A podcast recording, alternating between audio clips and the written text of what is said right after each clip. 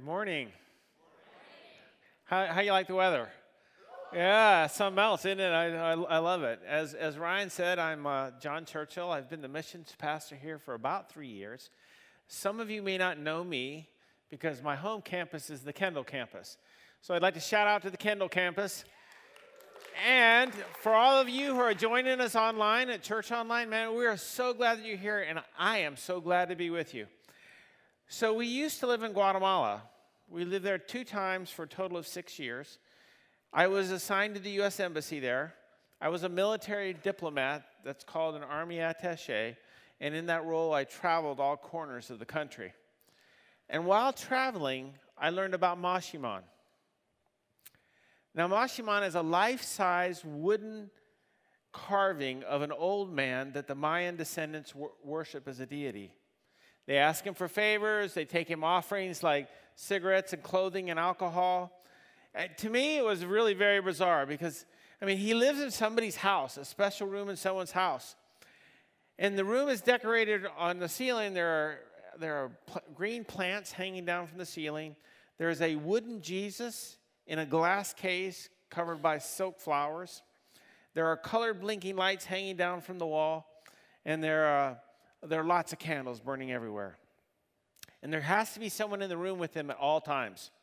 They put him to bed each night, and they even bathe him sometimes. I mean, these people are essentially worshiping a doll made of wood. And in a weird mix of religions, you find him worshiped in some churches. Some of the churches, way out in the countryside, in the back of the church, they're burning incense and burning candles to Maximón and worshiping there in the church. And so it's just kind of an odd mixture of people worshiping Maximón and Jesus at the same time. And I use the term weird and strange here on purpose because I think many times a non Christian, when they look at Christianity, they probably have similar thoughts. You know, like, I mean, I think we all do. We all think sometimes, man, if they only knew my thing, they would see the weirdness in their thing. And yet, our religion and our worldview is no less weird than theirs. I mean, think about it for, for you Christ followers out there. How about prayer? Now, for someone who doesn't believe in the metaphysical world, it was, it's probably seemed really weird that we pray.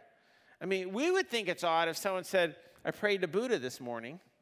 I mean, wouldn't we? That, that would be odd. In the Christian world, we actually celebrate when someone who knows Christ passes away because we know that that person is with, with God in heaven. But for someone who is outside the faith, let's say that has experienced in their lives the loss of someone close to them through death, I think the celebration might be kind of weird to them that we celebrate people like that. Or how about communion? I mean, we talk about taking in the blood and body of Christ. I mean, if someone out of, outside the faith says, man, that's, that's strange, that's really different. But to me, maybe the strangest thing that people see when they're looking at Christianity is how good we are about adding rules, man made rules, to how we live our faith. Rules that are not found in the Bible. So, for instance, I went to Miami Coral Park Senior High School. Any, any Rams out there? Yeah, there's some. The football team wasn't good when I was there either. So, I, I was involved in Campus Life Youth for Christ.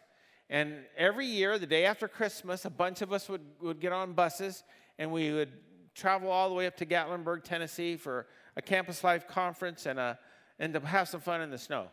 Well, my junior year, when we went to Gatlinburg, there was another Christian group there. And the women in that group wore long dresses and no makeup, and the men wore black pants and white shirts. And they confronted people in our group saying, Well, you, you can't be a Christian because you wear blue jeans. I mean, think of that. Just think of that. They believed the blue jeans disqualified someone for an eternal relationship with God. And I, I wanted to tell them, well, you don't dress like Jesus did, so you can't be Christians either. I mean, it is just weird how we do this. We, we want to put rules on that are not written in the Bible uh, on how we live our faith. And I think people in Miami, they perceive God as narrow because they see God as demanding everything, like following all the rules, including the man made rules, and giving nothing. They see him as a rules based God. You have to prove that you're worthy. They don't see a God of grace, but they see a bully God who will impose his will on them. Their focus becomes following the rules in order to be more acceptable to God instead of receiving the grace of God. And that mindset has shown them a false God who demands everything before giving anything. And if people tell me, John, I couldn't believe in a God like that, I say, I, I couldn't either. I don't. My God always begins and always ends in love. So today, we're taking up the question is Christianity too narrow? How can we claim that there's only one pathway to God when there are so many religions? So the thinking goes like this If a religion teaches that it has absolute truth, then those who follow that religion are absolutely right and everyone else is wrong. You have God on your side and they don't, and that leads to arrogance and the idea that you have a man, divine mandate for all that you do. Maybe it's best to have no religion at all. And that kind of mindset reminds me of the song uh, Imagine by John Lennon of the Beatles fame. It is played every New Year's Eve in Times Square. And one line in that song says this Imagine there's no religion. Imagine all the people living life in peace. Like, wouldn't, wouldn't the world be a lot better if we didn't have religion? I mean, this was really a harbinger of the postmodernism to come. But is there a way to approach religion so that no one is left out? In Tim Keller's book, The Reason for God, he gives some unsub- unsubstantiated claims that people have that are intended to make religion more inclusive. Unsubstantiated claim number one all major religions are equally valid and basically teach the same thing. I'm, I'm sure you've heard something like that. I mean, it's popular in our culture like, to think of it this way God is at the top of a mountain, and there are many pathways up to that, up that mountain to God. There's, a, there's an Islam pathway, there's a Hindu pathway, there's a Christianity pathway, there may, I mean, a Judaism pathway, Confucianism, tribal religions, you get the picture. Each pathway presents an equally legitimate path to the same destination. Nearly half of all Americans believe that it doesn't really matter what you believe, since all religions are basically the same. Every religion claims to possess the truth and of the nature of God and how we're to worship Him. And, and I think it's true. There are a lot of similarities between religions. Live a moral life, don't steal, don't kill, respect others. But on the other hand, there are some truth claims that can't be easily reconciled. For example, Christianity teaches that Jesus is God. Judaism and Islam both teach that Jesus is not God. So if Jesus is God, then the Jews and Muslims fail to worship God as he really is, and that would really be a big deal. Unsubstantiated claim number two each religion sees part, part of the spiritual truth, but not all of it. It reminds me of the story of the blind men and the elephant. The story goes that six blind men are taken to feel different parts of the elephant. So one person, one blind man feels the tail and says, The elephant is like a rope. Another blind man feels the, the, the leg and says, An elephant is like a tree trunk. And still another one feels the trunk of the elephant and says, An elephant is like a snake, and on and on. And the, the problem with the story is that it's told from the perspective of someone that's not blind. Since all the people are blind, someone has to say, I can see what they don't see. The story actually proves the opposite of what it seems to be saying. It says that someone has a truth about God and has seen God as he really is. Unsubstantiated claim number three religion is too cultural and historically conditioned to be true. The thinking goes like this whatever culture you grew up in will determine what you what you, how you worship, your religion. But I tell you, there are some pretty impressive example of Christianity's li- Christianity living in a countercultural environment. For instance, did you know that in 1949 there were about 4 million Christians in China? Today, there's between 100 and 200 million. And you know that that's, not very, uh, that's a society that's not very f- favorable towards Christians. Unsubstantiated claim number four it's arrogant to insist that your religion is right and try to convert others to it. Unless, of course, you're trying to convert others to that phrase. You see how illogical it is? All truth claims are arrogant except the one I'm making right now. And if you s- insist that no one can determine what is right and what is wrong, then why should I believe you? We all make truth claims. So, why is it okay to use persuasion in a non religious truth claim, but to suggest that your religion is true is considered inappropriate or even bigoted? Society is taught that there are no absolute truths, no right, no wrong. Truth is relative. But I will tell you that without a common agreement on objective truth, the only common virtue left is tolerance. In a relativistic society, tolerance trumps truth. Now, if tolerance is defined as the respect of the dignity of all persons, regardless of their views, I'm in.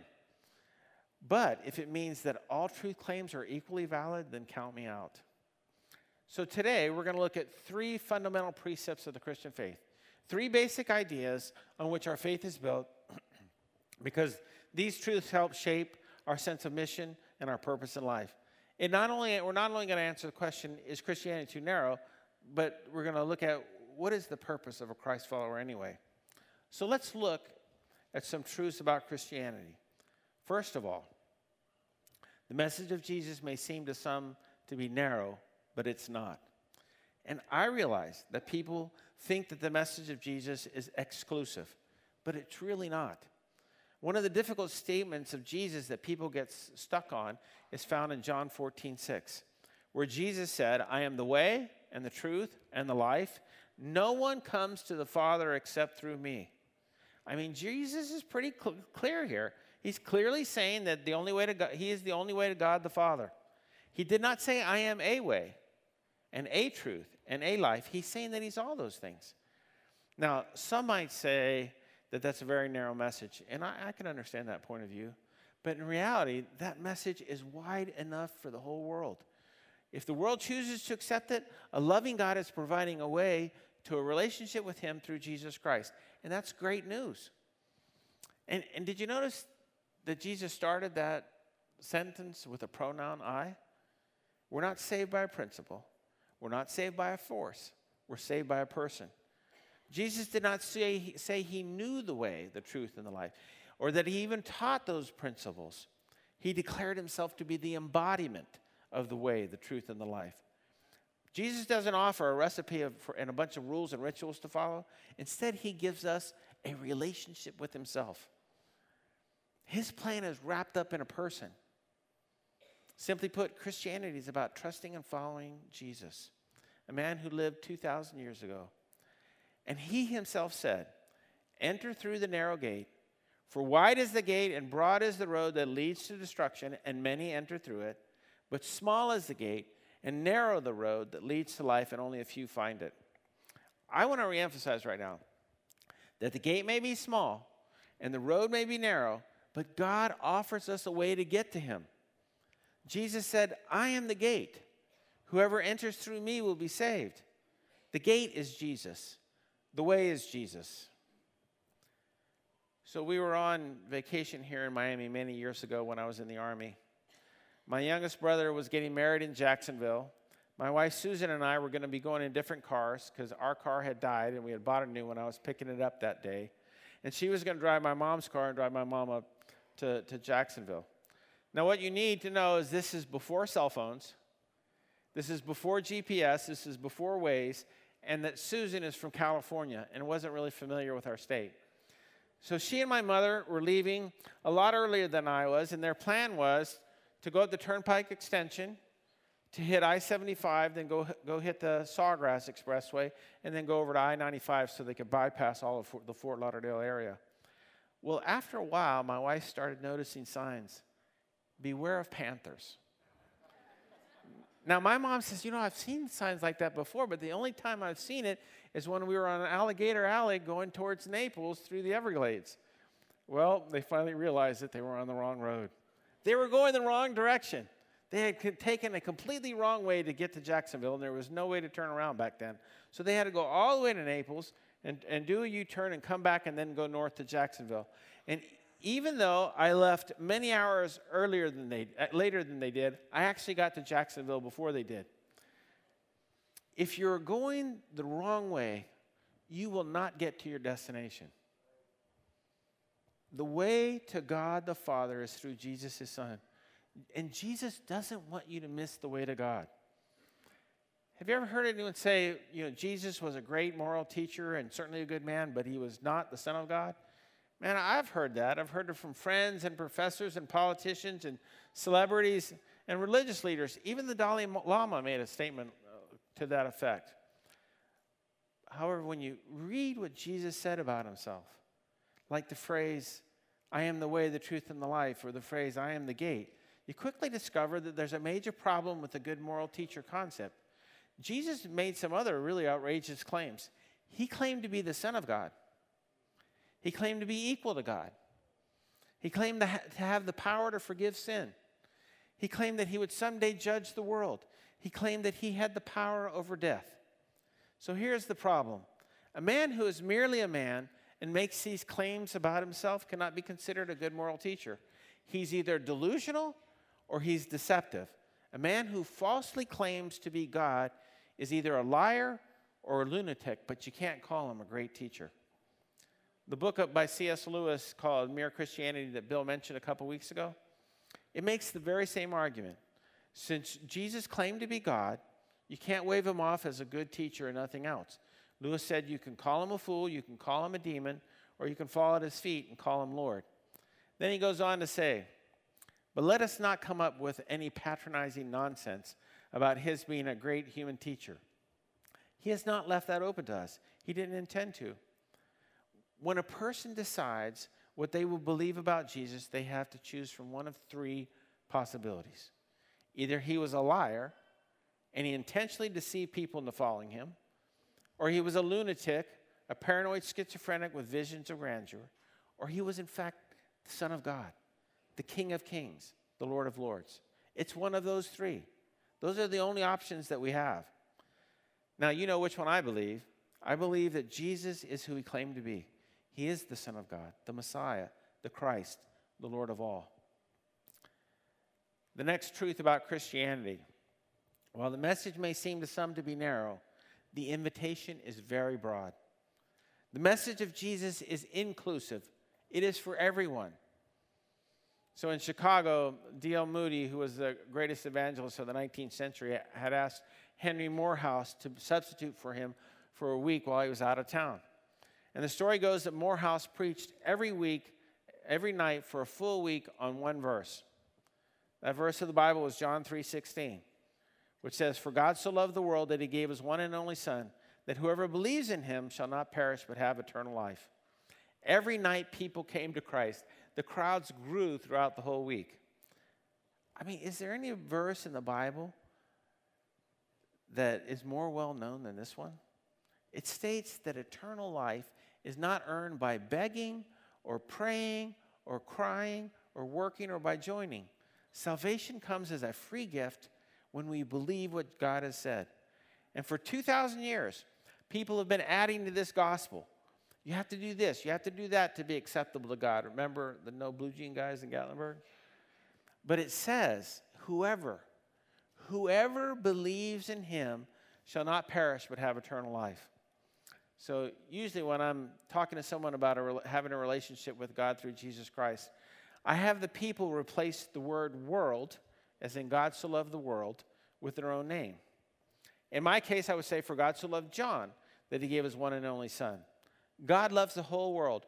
Everyone's name can be put in there. Your name goes in there too. Would you turn to your neighbor and say, God so loved you that he gave his one and only son?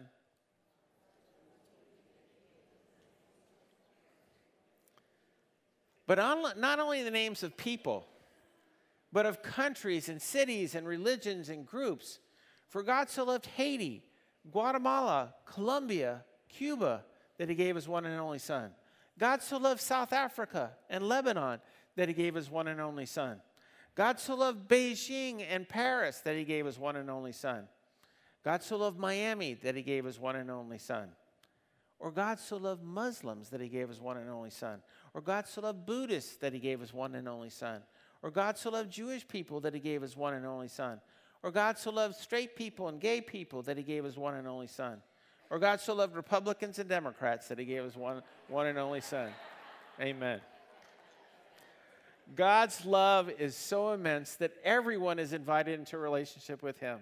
And that's why he sent Jesus into the world to save the world. He gave his one and only Son as a sacrifice to pay our penalty for our sin in our place on the cross.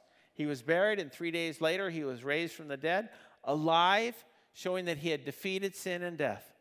When we trust him and his atoning sacrifice, we have life with him forever. And that's really good news. The message is inclusive, it's not exclusive. And it seems to me that while the message may seem to some to be narrow, the message, it's a message that we must share. The purpose of Christ Journey Church is to help people find and follow Christ. We want people everywhere to experience the wide open arms of the love of God through Jesus Christ. And Jesus said in the Great Commission, Therefore, go and make disciples of all nations, baptizing them in the name of the Father, and the Son, and the Holy Spirit, and teaching them to obey everything that I have commanded you. And surely I'm with you always to the very end of the age. So, the central command in the Great Commission is make disciples. And that's what we mean when we say help people find and follow Christ. The heart of our mission is the reproduction in others what Jesus produced in us things like faith, obedience, growth, authority, compassion, love, and a bold, truthful message as his witnesses. Jesus' disciples were to reproduce other disciples of all nations. And even before the command, make disciples, we're told to go. Go and make disciples. And I think that's more than traveling across a geographical border, although I think that's part of Jesus' meaning. The point is that we believers are to be active, not passive. Go means crossing boundaries to make disciples both locally and globally. For instance, going across the street to your neighbor's house, or going to dinner with an unbelieving friend, or going into the inner city, or going to other groups and uh, people groups and ethnicities that are very different from you, or going beyond one's comfort zone to make the gospel more accessible to those far from God. Living life is to go with a purpose every day. I mentioned China earlier, talking about going beyond one's comfort zone. Do you know that Christians in Wuhan province in China, now that's the epicenter of the coronavirus, they, they, they aren't staying in their homes. They are out in the streets handing out masks to people. They're also getting protective gear to healthcare professionals who don't have it. They do that through donations from Taiwan, Hong Kong, and North America. They're using social media to help coordinate beds in hospitals for people that are sick. And they're making themselves vulnerable to spread the love of God. The Chinese author of one of the, of the, one of the articles I read says this Christians in Wuhan are living proof of the best qualities of humanity. They offer us a glimmer of hope in this world full of suffering and paranoia toward the epidemic. Their composure and efficiency, as well as their love and strength, stem from their faith. They are showing the sacrificial love of God to their suffering community. The message of Jesus may be viewed by some to be narrow. But Christians want people both locally and globally to experience the immense, all inclusive love of God to our world. And to show that love to Miami, what we do here at Christ Journey Church is we go out a couple times a year and do what we call a city serve, where we go and serve our, our city. It's an incredible opportunity to go across boundaries, to break barriers down, and show people how much they, they're loved by God. Locally, we also give food to those who are hungry through Feed Miami. God cares about them, and we so want them to know it. So, why do we do all these things? It's to help people find and follow Christ. We want everyone to experience the full breadth of the love of Jesus. Our God is not narrow. On the contrary, our God is a God with wide open arms, ready to accept anyone who would come to him. So we not only go locally, but we also go to many nations around the globe to help people find and follow Christ. So here's a map of where we have our ministry partners throughout the, throughout the world and also where we have sent teams. Uh, what we do is we go to help our partners who are in country, helping people realize that God's love is not narrow, but it's wide open for everyone. And we also then show God's love to the world by sending short term mission teams around the globe to support our partners because we want Christ journeyers to experience the joy of sharing the great love of God to the world. So last year, we sent a group of our students to Colombia. And part of what they did is serve in a public school teaching English and playing sports and other things. So, one young man, one Colombian young man who, who said his life had been on the wrong path, came to know Christ because of this group's witness. A few months later, we received word back from Colombia that his life was changed, that he was growing in his faith. The school administration was so appreciative that we had come to share God's love with them. It made a great difference in that young man's life, in the school, and in the community. This month, our students will be deploying to the Bahamas, the Dominican Republic, Costa Rica, and Colombia over spring break. I encourage you to pray for them. Throughout the rest of the year, we have teams going to Ecuador and Brazil. We have medical and dental trips going to Dominican Republic and Guatemala. I want you to notice the picture on the, on the left of the, of the baby, the mom with the baby. Our healthcare professionals that go on these trips make such a major impact in the lives of people. This baby came to our clinic. The mom had walked an hour and a half over muddy, mountainous roads to get to the clinic because the baby was really struggling to breathe. Severe respiratory problems. Well, the quick action of the team probably saved that baby's life. That's God's love in action. Our physicians that go on these trips, they pray for each patient that they see. And one of those physicians sent one of the patients to me after he had seen him, and he said that this young man wanted to know more about a relationship with God. So I shared the good news about Jesus with him that, that we're all sinners and separated from a holy God. But God so loved us so much that he sent his son Jesus to die on the cross in our place. The Bible says the wages of sin is death. Somebody's got to pay those wages. And Jesus paid them for us. And if you receive that, you can come to know Christ. And that's what he did. The teams we sent out make such an incredible impact on the communities around the world as we share the love of God with people in tangible ways. Oh, and can I just brag for a minute? The leaders of our trips are my heroes. I mean, we are so blessed to have so many talented people that are willing to lead. And these are not these are not staff people. These these are are, are just like you. They're they're they're working in a job throughout the year, and then they go to serve by leading a team. And through their hard work, they equip the team to go and make disciples of all nations at the same time making disciples of the team. There are many opportunities to be an expression of the abundant love of God. If you want to learn more about what we do to spread the, the love of God, you can go to the missions page on the Christ Journey website, and, or you can talk to your campus pastor, or you can talk to me. The love of God is not narrow, it's to all peoples. Our purpose is to help people connect with God and fulfill His purpose for them. Is the message of Christianity narrow? Well, maybe, because there's only one way for us to be saved. We can't save ourselves not through knowledge or effort or politics or prosperity. We could only be saved by one who could bridge the gap between a holy God and, and our sinful selves. And that's what Jesus Christ came to do when he died on the cross. Is Christianity too narrow? In the sense that it's all about Jesus and only about Jesus? Yes, it is. But the, but the invitation our faith extends to the world is all inclusive, it's for everyone. Is it too narrow? Only if you're not sharing the message. Only if you you live a very narrow life. But Jesus invites you to live a wider and larger life by showing his love to people around both at home and abroad. We have the opportunity and the truth is we have the obligation to take this message everywhere. And this defines our purpose as Christ followers. Would you pray with me? Father, I, I thank you for the way that you've shown your love to us through Jesus. I thank you how you've made a difference in so many lives. I thank you for the people here that, that know you and, uh, and walk with you. And I pray for them, Lord, that they would, they would fulfill your mission for them, that they would help people all over the world to find and follow Christ. That lives would be different as they touch people.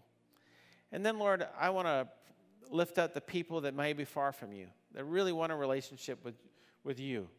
And maybe, maybe that's you. Maybe you're out here today and you say, you know, uh, that's something I'd really like to have. Well, you can begin a relationship with God simply by, by, in your, in, by praying in your mind to God to say something along the lines of Dear God, I thank you for Jesus. I thank you that he came to die for my sins on the cross. And I receive him into my life. Lord, make me the kind of person that you want me to be. And with every head bowed and eyes closed, if you prayed a prayer like that and asked God to come into your life, I would like to pray for your next steps of faith. Would you just lift up your hand? Lift up your hand, and, I'll, and I'd love to pray for you. Father, I want to pray for, for those that had uplifted hands. I ask, dear Lord, that you help them as they grow in their faith. Help them connect with people that know you. Help them grow. I pray for their prayer life and their time in, in your word, that they would grow rich in you. And I pray these things in the name of your Son and our Lord and Savior, Jesus. Amen. If you enjoyed the content you saw today, I want to invite you to subscribe, comment, like, and even share it with someone you know. And if you'd like to connect with us a little bit further, uh, I'm leaving our link to the website in the description below. You can connect with us there, find out a location, maybe we're right near you, and find out any upcoming events that we might have. See you soon.